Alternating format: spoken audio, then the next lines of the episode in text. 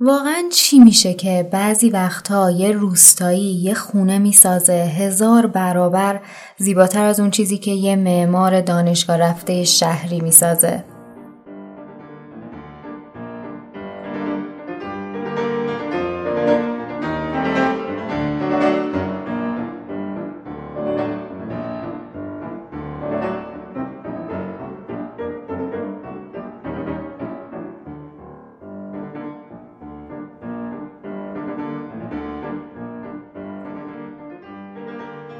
سلام.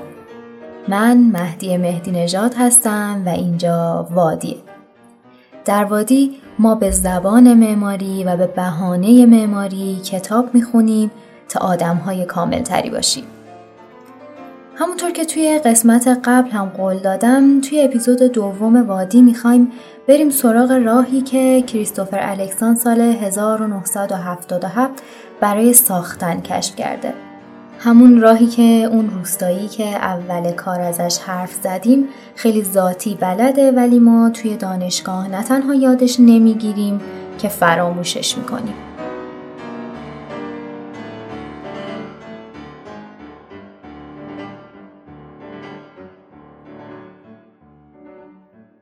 قضیه خونه روستایی رو ساده تر کنیم و اصلا ببینیم اون روستایی چطور طویلش رو می‌سازه. قضیه اینجوریه که اون آدم قبل از اینکه شروع کنه به ساختن یه تصویری از طویله تو ذهنش داره. اون تصویری که میگم نقشه یا عکس طویله نیست.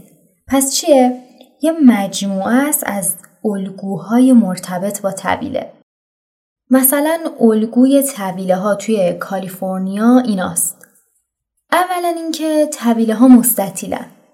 پس همینجا فرمای دیگه مثل دایره و مربع از ذهن اون روستایی حذف میشه. دوم اینکه سقفش باید شیبدار باشه و شیب اون سقف هم باید متقارن باشه که خب احتمالا به خاطر شرایط جغرافیایی اون منطقه است. سومم اینکه داخل طویله باید سه تا راهرو موازی باشه که دو تا راهرو دو طرف برای دوشیدن گاب هاست راهروی وسط هم برای انبار کردن علوفه و حالا چندین و چند تا الگوی دیگه که توی کتاب مفصل بهشون پرداخته. حالا نقش روستایی چیه؟ اینکه با ترکیب کردن این الگوها یه طویله جدید بسازه که در عین حال که شبیه بقیه طویله های اون روستاست تفاوتهایی هم با اونا داره چون اساسا هم سازندش متفاوته و هم جایی که ساخته شده. ذره این داستان الگوهای یکسان ترکیبهای متفاوت آشناست. کجا دیگه چنین سیستمی رو داریم؟ بله، توی زبان. شما جمله درخت روی تپست رو تصور بکنید. از یه سری عناصر تشکیل شده که همون کلماتن. یه سری قواعد هم داره که میگن مثلا این عناصر از نظر ظاهری چطور باید کنار هم دیگه قرار بگیرن؟ مثل اینکه صفت کجا بیاد فعل کجا بیاد. و یه شبکه روابط معنایی هم بین این کلمات وجود داره.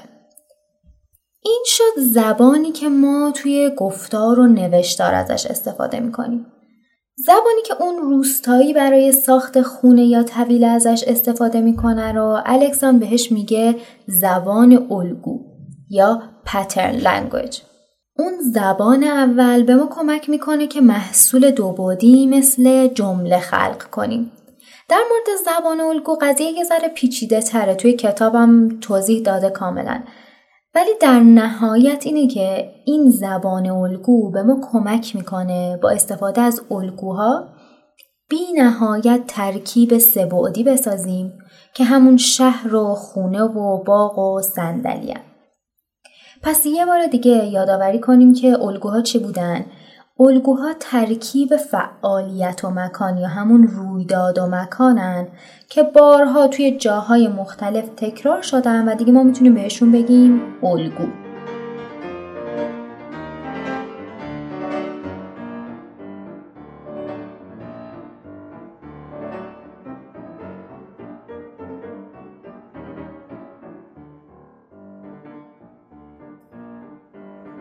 فرض کنید شما یه معمار تازه فارغ و تحصیلید که بهتون سفارش طراحی یه خونه رو دادن. تو لحظه ای که می‌خواید شروع به طراحی بکنید فکر می‌کنید واقعا کجا ایستادید؟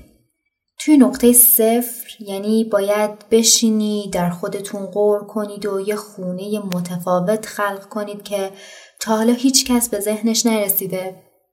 نه. با چیزایی که تا اینجای کتاب خوندیم می‌تونیم نتیجه بگیریم که واقعا اینطور نیست اینجا اون دوگانه ساختن در برابر آفرینش میاد تو ذهنمون. تصوری که خیلی از ماها از معمارای بزرگ و معروف داریم اینه که وقتی یه پروژه بهشون پیشنهاد میشه اونا توی خلوت خودشون میشینن و یه فرایند کشف و شهودی رو پشت سر می‌ذارن و در نهایتی اثر هنری جدید که دنیا تا حالا به خودش ندیده رو خلق می‌کنن ولی واقعیت اینه که اینطوری نیست هر کسی توی ذهن خودش یه زبان الگو برای خونه داره واقعا. فقط تفاوت اینه که کسی که سالهای سال تجربه خونه سازی داره در مقایسه با یه معمار تازه کار زبانش غنی تره. اینجا الکساندر یه اصطلاح خیلی قشنگ به کار می‌بره برای استاد بنا یا اون معمار با تجربه بهش میگه شاعر خانه ها و می‌دونیم که شاعر واقعا بدون زبانش محاله بتونه شعر بگه. حالا شاید این به ذهنتون بیاد که اگر از زبان الگو یعنی الگوهایی که از قبل وجود دارن استفاده کنیم واقعا تکلیف خلاقیت چی میشه این وسط؟ اینجا من می‌خوام یه مفهوم خیلی مهم رو از باوند بهپور قرض بگیرم و به شما انتقالش بدم. اونم مفهوم تازگی در برابر نوعیه. فرق این دوتا چیه؟ واقعا اگه اینو بفهمیم خیلی جهت تلاشامون عوض میشه. اینو بهتون قول میدم. بهبور میگه نو پشن فروت برای ما ایرانیا. میوه که حافظه تاریخیمون ازش خالیه برامون جدیده. اما تازه گوجه فرنگی تازه است. سالهاست داریم تازه به تازه از مغازه میخریمش و هر بارم که با نون و پنیر می‌خوریم از تازگیش لذت می‌بریم. تفاوت آفرینش و ساختن تفاوت بین خلاقیت و استفاده از زبان الگو در حقیقت تفاوت بین همین پشن فروت و گوجه فرنگیه. قرار نیست با هر بنایی که می‌سازیم یه میوه جدید به دنیا معرفی کنیم. اصلا فکر می‌کنم امکان پذیرم نیست این تصوری که توی ذهن ما وجود داره ریشه یابیش هم که بکنیم خیلی این تصوره برمیگرده به کلاسای طرح دانشگاه انقدر استادا روی مفهوم خلاقیت و ارائه یک اثر جدید تاکید دارن که بچه ها وقتی از دانشگاه میان بیرون واقعا نمی‌تونن و نمی‌دونن که چطور یه خونه معمولی بسازن. این یه نگاه بود. یه نگاه دیگه هم که نگاه خود الکساندر اینه که اصلا مگه زبانی که باهاش صحبت می‌کنیم مانع خلاقیت میشه که برای زبان الگو بخواد این اتفاق بیفته؟ برعکس قواعد زبان ما رو خلاق می‌کنه چون از سرگردونی درمون میاره. از سرگردونی بین کلی ترکیب بیمعنی از واژه ها مثلا ترکیب گربه کارخانه چای رو شما تصور کنید. یه ترکیب کاملا محول و بیمعنیه و به همین ترکیبات محمل ما توی معماری هم می‌رسیم و تولیدشون می‌کنیم. و جالبه که تعدادشون خیلی هم بیشتر از ترکیبات معنا داره. اما نکته اینه که خیلی وقتا در برابر این ترکیبات توی معماری که قرار می‌گیریم میگیم که واو چه اثر خلاقانه ای پس می‌بینیم که در کمال ناباوری بهترین راه و به قول الکسان تنها راه درست برای ساختن اتفاقا آسون ترین راهه.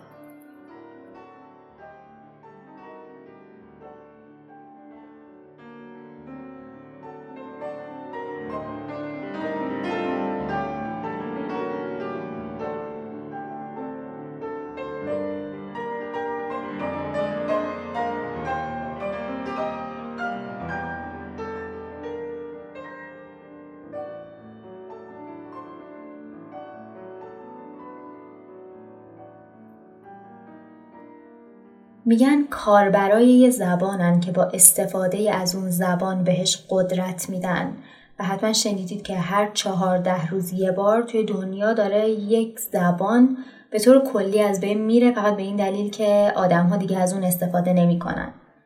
در مورد زبان الگو هم ماجرا همینه. استفاده آدم ها از الگوها و تکرار کردنشون توی جاهای مختلف به این زبان قدرت میده. برعکسش هم صادقه. می‌بینیم که خود ما انقدر از زبان الگویی که داشتیم استفاده نکردیم که امروز میشه گفت زبانمون در حال نابودیه.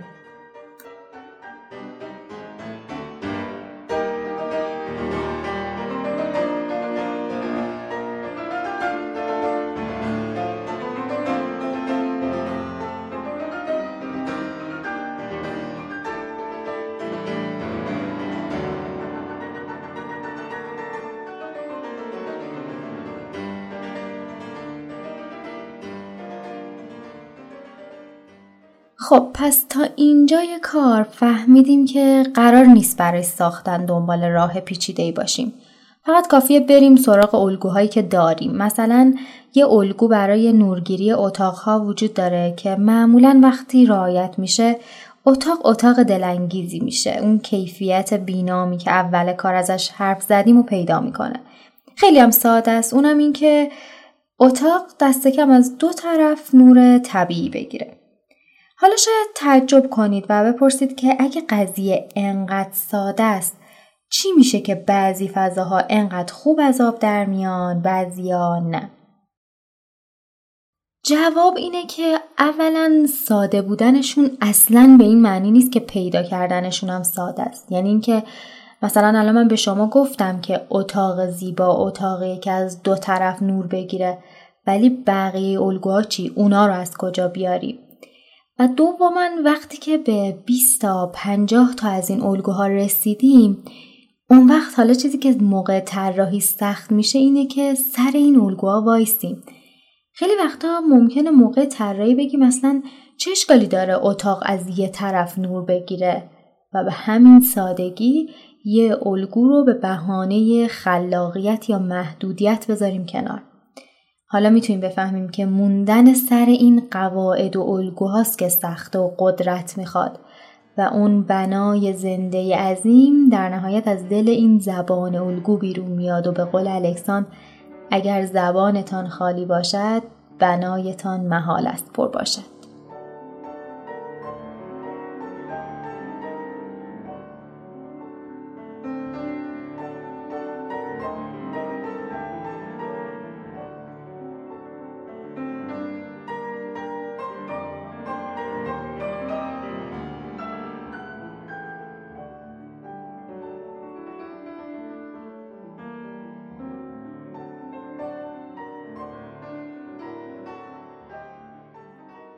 اینجوری نیست که فقط بناهای زیبا از الگو ساخته شده باشند. زشترین و مرده ترین فضاهای جهانم از الگو ساخته شدن الکسان اتاقکار خودش رو توی دانشگاه توصیف می‌کنه. الگوهایی که توی این اتاق به کار بردن رو با هم بشنویم.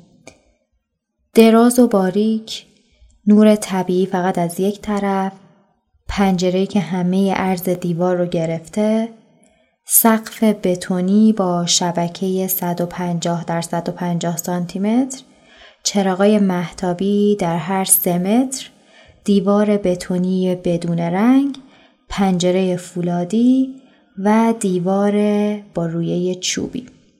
و میگه این اتاق یک اتاق شدیدن زشته. پس اگه هم بناهای زیبا و هم بناهای زشت از زبان الگو ساخته شدن تفاوت در چیه؟ خیلی جاها مطابقت دادن زبان الگوی الکسان با زبانهای گفتار و نوشتار خیلی می‌تونه کمک کنه که خط فکریشو بفهمیم. مثلا شما اینو گوش کنید. پرده بردار و برهنه گو که من می نخستم با سنم با پیرهن گفتم ار اوریان شود او در عیان نی تو مانی نی کنارت نی میان. اینو شنیدید؟ حالا به این یکی گوش کنید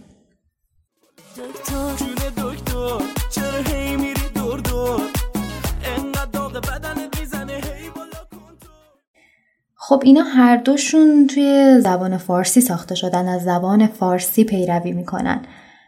ولی یکی زیباست و یکی حداقل از نظر من زشته. پس تفاوت تو چیه؟ در محتوا و طرز بکار بردن زبان این تفاوت جامعه ای که بنای زیبا و زنده می‌سازه هم قطعا تفاوت های اساسی داره با اون جامعه ای که بنای مرده می‌سازه. الکسان میگه با صنعتی شدن جوامع زبانهای الگو مردن. یعنی چی؟ یعنی انقدر ما به کارها تخصصی نگاه کردیم و هر کاری رو به یه متخصص سپردیم که دیگه امروز مثلا دختر خاله من زبانی رو که برای ساختن فضای زندگیش به کار می‌بره نمی‌شناسه. در حالی که می‌دونیم زمان پدر بزرگ ها و مادر بزرگ هامون ماجرا اینطور نبوده. پس یعنی مردم زبان الگوشون رو از دست دادن. حالا توی چنین جامعه ای اگه یه آرشیتکت پیدا شه بیاد بگه که پنجره بزرگ شیشه ایده خوبیه مردم معمولا اون رو قبول می‌کنن و حتی ازش تعریف می‌کنن. حتی اگه واقعا از زندگی کردن توی فضایی با پنجره کوچیکتر لذت ببرن و از اون بدتر چون این زبان به صورت عمومی از دست رفته دیگه اون معماری که از دل این جامعه میاد بیرون هم بهش دسترسی نداره. پس معمارها میان بین خودشون یه سری زبانهای حالا به قول الکساندر پوچ و اختصاصی درست می‌کنن که خیلی جاها منجر به خطا میشه. الکساندر میگه تا وقتی افراد یک جامعه از زبانی که برای شکل دادن به بناهاشون به کار میره جدا باشن بناها نمی‌تونن زنده باشن.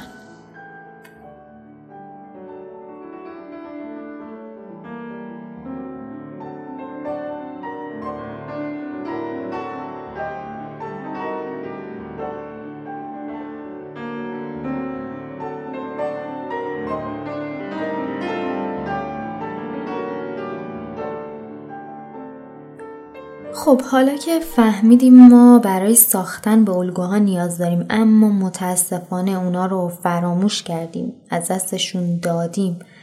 راه حل چیه؟ اینکه اساسا بتونیم دوباره اونا رو کشف کنیم بتونیم وقتی جایی حضور دارن تشخیصشون بدیم. این کارم با مشاهده شروع میشه.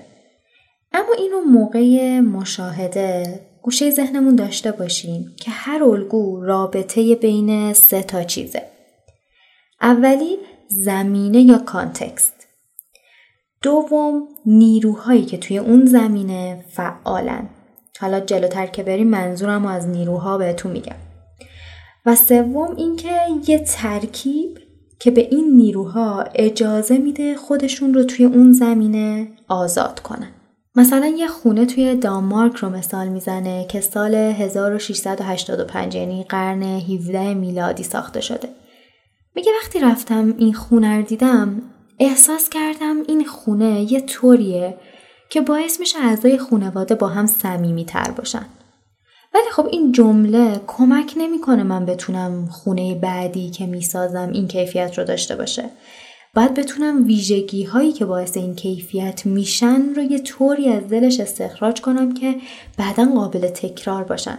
پس به جای اینکه بگم این خونه یه جوریه که باعث میشه آدماش با هم تر باشن میگم دو طرف اتاق اصلی این خونه یعنی اون نشیمن اصلی فضاهایی هست که بهشون میگه کاو یا شاهنشین. مقطعش رو می‌تونید صفحه 215 کتاب ببینید حتما.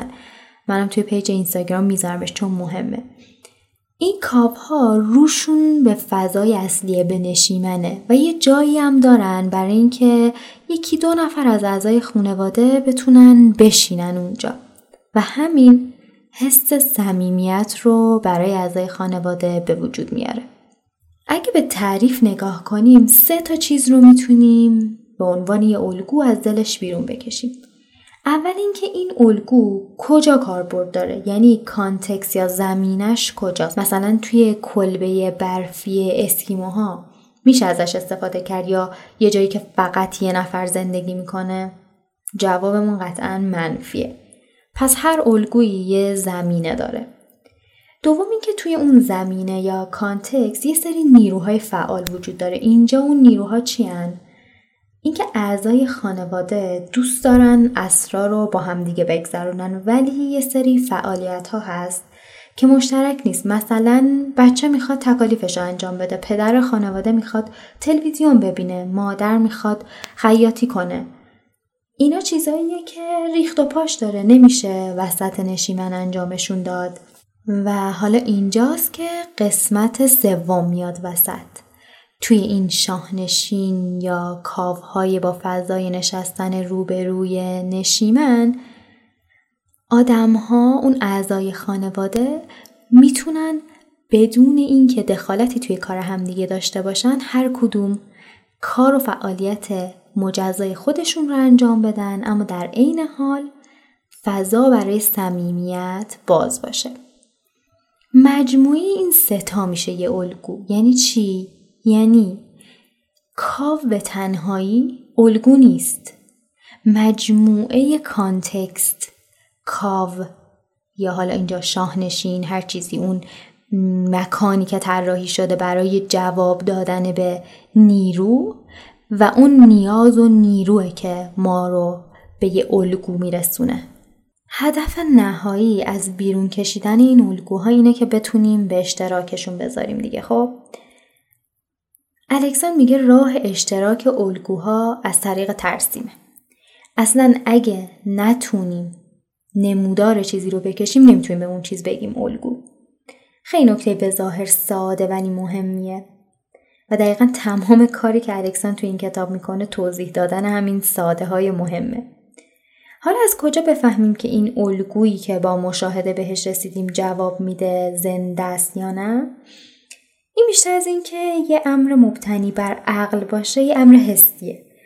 یعنی وقتی که توی اون فضا قرار می‌گیریم اگه احساس خوبی داشته باشیم اون احساس خوبه ما رو یاد مثلا همین کیفیت بینام میندازه دیگه. اگه اون احساس خوب اون کیفیت بینامو برای ما به وجود بیاره اون فضا یعنی اینکه اون الگو کار می‌کنه جواب میده.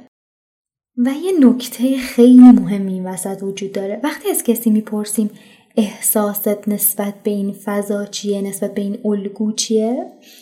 منظورمون اصلا این نیست که نظرت چیه. نظرش رو نمی‌پرسیم. سلیقش رو هم نمی‌پرسیم. دقیقا داریم احساسش رو می‌پرسیم. موقع خوندن این بخش کتاب یه مثالی تو ذهنم اومد. اینم این که مثلا شما فرض کنید یه ایرانی رو ببریم مسجد جامعه اردستان. و ازش بپرسیم که چه احساسی داری اینجا. دقت کنید ازش نمی‌پرسیم نظرت در مورد این سبک معماری چیه. دوست داری تو چنین فضایی زندگی کنی یا نه؟ نه. دقیقا داریم ازش می‌پرسیم که الان توی این فضا اینجا چه احساسی رو داری تجربه می‌کنی.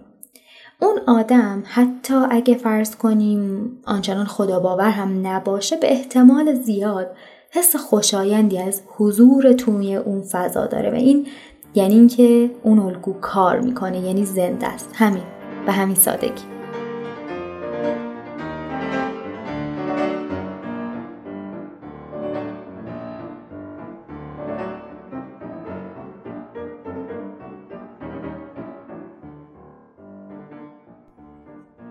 پس فهمیدیم که ساختن یه راه ساده داره. اونم این که اساسا قبل از اینکه شروع به کار بکنیم برای خودمون یه زبان دست و پا کنیم. و فهمیدیم که حتی بزرگترین معمارها هم اینطوری نیست که با طراحی یه بنا مثل طراحی یه تابلو نقاشی برخورد کنن و بخوان اونو از صفر و تماما بر پایه خلاقیت بسازن. اونا هم زبان شخصی خودشون رو در طول سالها ساختن و اگه تنوعی توی کارهاشون می‌بینیم به خاطر غنی بودن زبانیه که دارن ازش استفاده می‌کنن. زبانی که الکسان توی این کتاب به ما پیشنهاد کرد زبان الگوه. الگا اون بیرون هستن قرن هاست که هستن و جواب دادن و با مشاهده بناها، شهرها، اتاقها و پنجره ها میشه بهشون رسید. چیزی که خیلی مهمه بدونیم اینه که سواد طراحی و ترسیم ما رابطه خیلی نزدیکی با سواد بسریمون داره. یعنی برای اینکه بتونیم یه پنجره خوب بسازیم لازمه که کلی پنجره خوب دیده باشیم و چند تا الگو برای پنجره تو ذهنمون داشته باشیم. مثلا شما ببینید توی همین کتاب چقدر الگو برای یه پنجره میاره من فقط چند تاشو میگم الگوی سکوی دیواری یعنی اینکه پنجره یه سکو داشته باشه توی دیوار. الگوی قاب بزرگ. الگوی پنجره های تماما باز شو. شیشه های کوچیک و نور اصافی گذشته. خب یه کسی مثل الکساند با دیدن و مشاهده به این الگوها رسیده دیگه. منظورم از دیدن دیدن از نوع اینستاگرامیش نیست می‌دونیم. چون این نوع دیدن به قول غزالی ما رو فقط با صورت ظاهر پنجره ها آشنا می‌کنه. ولی اگه بخوایم واقعا بفهمیم الگوهایی که توی ساختن یه پنجره به کار رفته کار می‌کنه یا نه همونطور که قبلا هم گفتیم نیازمند حضور توی اون فضاییم تا ببینیم واقعا اونجا چه احساسی داریم. کاری که لوکوربوزیه می‌کنه. هممون می‌دونیم که بخش زیادی از دانش معماری لوکوربوزیه از سفراش میاد از تجربه حضورش توی بناهای مختلف و اندازهگیری و اسکیس زدن از اون فضا. پس وقتی از دیدن حرف می‌زنیم منظورمون دیدن با چشم نیست. پیتر آیزنمن وضعیتی که ما امروز بهش دچاریم رو میگه چیرگی امر optic بر امر visual. یعنی ما به واسطه social media و تصاویری که عمرشون کمتر از یه scroll کردنه بیشتر با چشممون داریم می‌بینیم تا با مغزمون. و خب واقعا چطوری میشه انتظار داشت با چند ثانیه نگاه کردن به یه تصویر ما بتونیم الگوهاش رو بکشیم بیرون؟ من بعد از خوندن این کتاب به ذهنم رسید که واقعا قبل از هر چیزی لازم یاد بگیرم چطوری ببینم. وقتی یه فضا رو می‌بینم به جای اینکه با صفتهایی مثل زیبا، متفاوت، خاص و صفتهایی از این دست توصیفش کنم بتونم بگم مثلا این فضا به چه دلیلی زیباست؟ چرا متفاوته؟ مثلا موقعیت قرارگیری پنجره هاش اینطوریه جنس کفش اینه مصالح توش اینطوری به کار رفتن سقفش این ویژگی رو داره. و بعد برم سراغ ترسیم همینایی که گفتم یعنی همین الگوها. سقفی که به نظرم زیباست رو بتونم ترسیم کنم. مثلا این سقف ارتفاعش 5 متر پنجره ها تا ارتفاع 3 متری ازش میان بالا و این میشه همون فرایند مشاهده و استخراج الگوها که الکساندر ازش حرف می‌زنه. اما جدای از این یه خبر خوبم این که الکساندر به عنوان یه مشاهدهگر خیلی از این الگوها رو توی کتاب دیگش به اسم پتر لنگویج آورده. و این کار رو برای ماها که همیشه دنبال یه میون بریم خیلی آسون می‌کنه.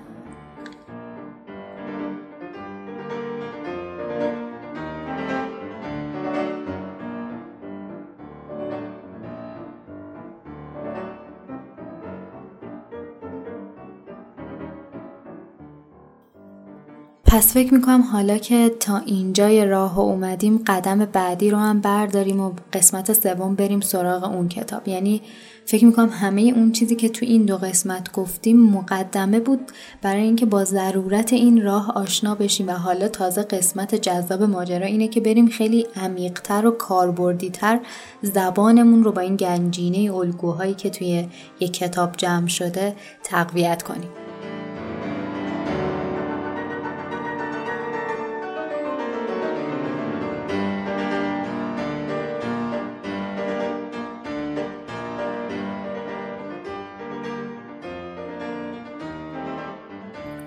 اونچه در این دو قسمت شنیدید کتاب معماری و راز جاودانگی بود اما همه ماجرای کتاب نبود.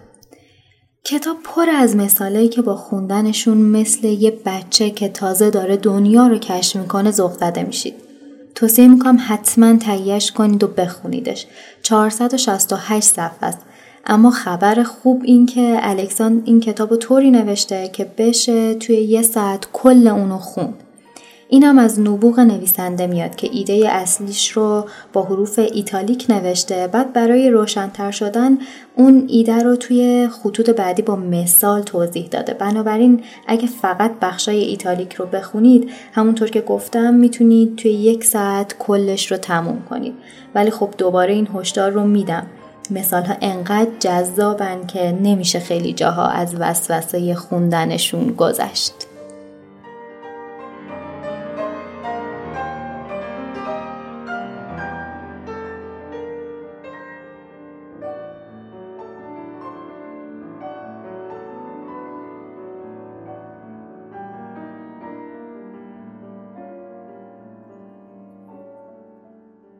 این اپیزود با حمایت گروه آموزشی آیلز کپسول ضبط شده. آیلز کپسول یک خودآموز زبان انگلیسیه که با یک برنامه منظم ظرف مدت پنج ماه شما را از سطح مبتدی به پیشرفته یعنی آیلز هفت میرسونه. برای اینکه باهاشون آشنا بشید به سایت iscapsule.com سر بزنید یا همین الان به فارسی یا انگلیسی کپسول آیس یا خودآموز آیس رو گوگل کنید.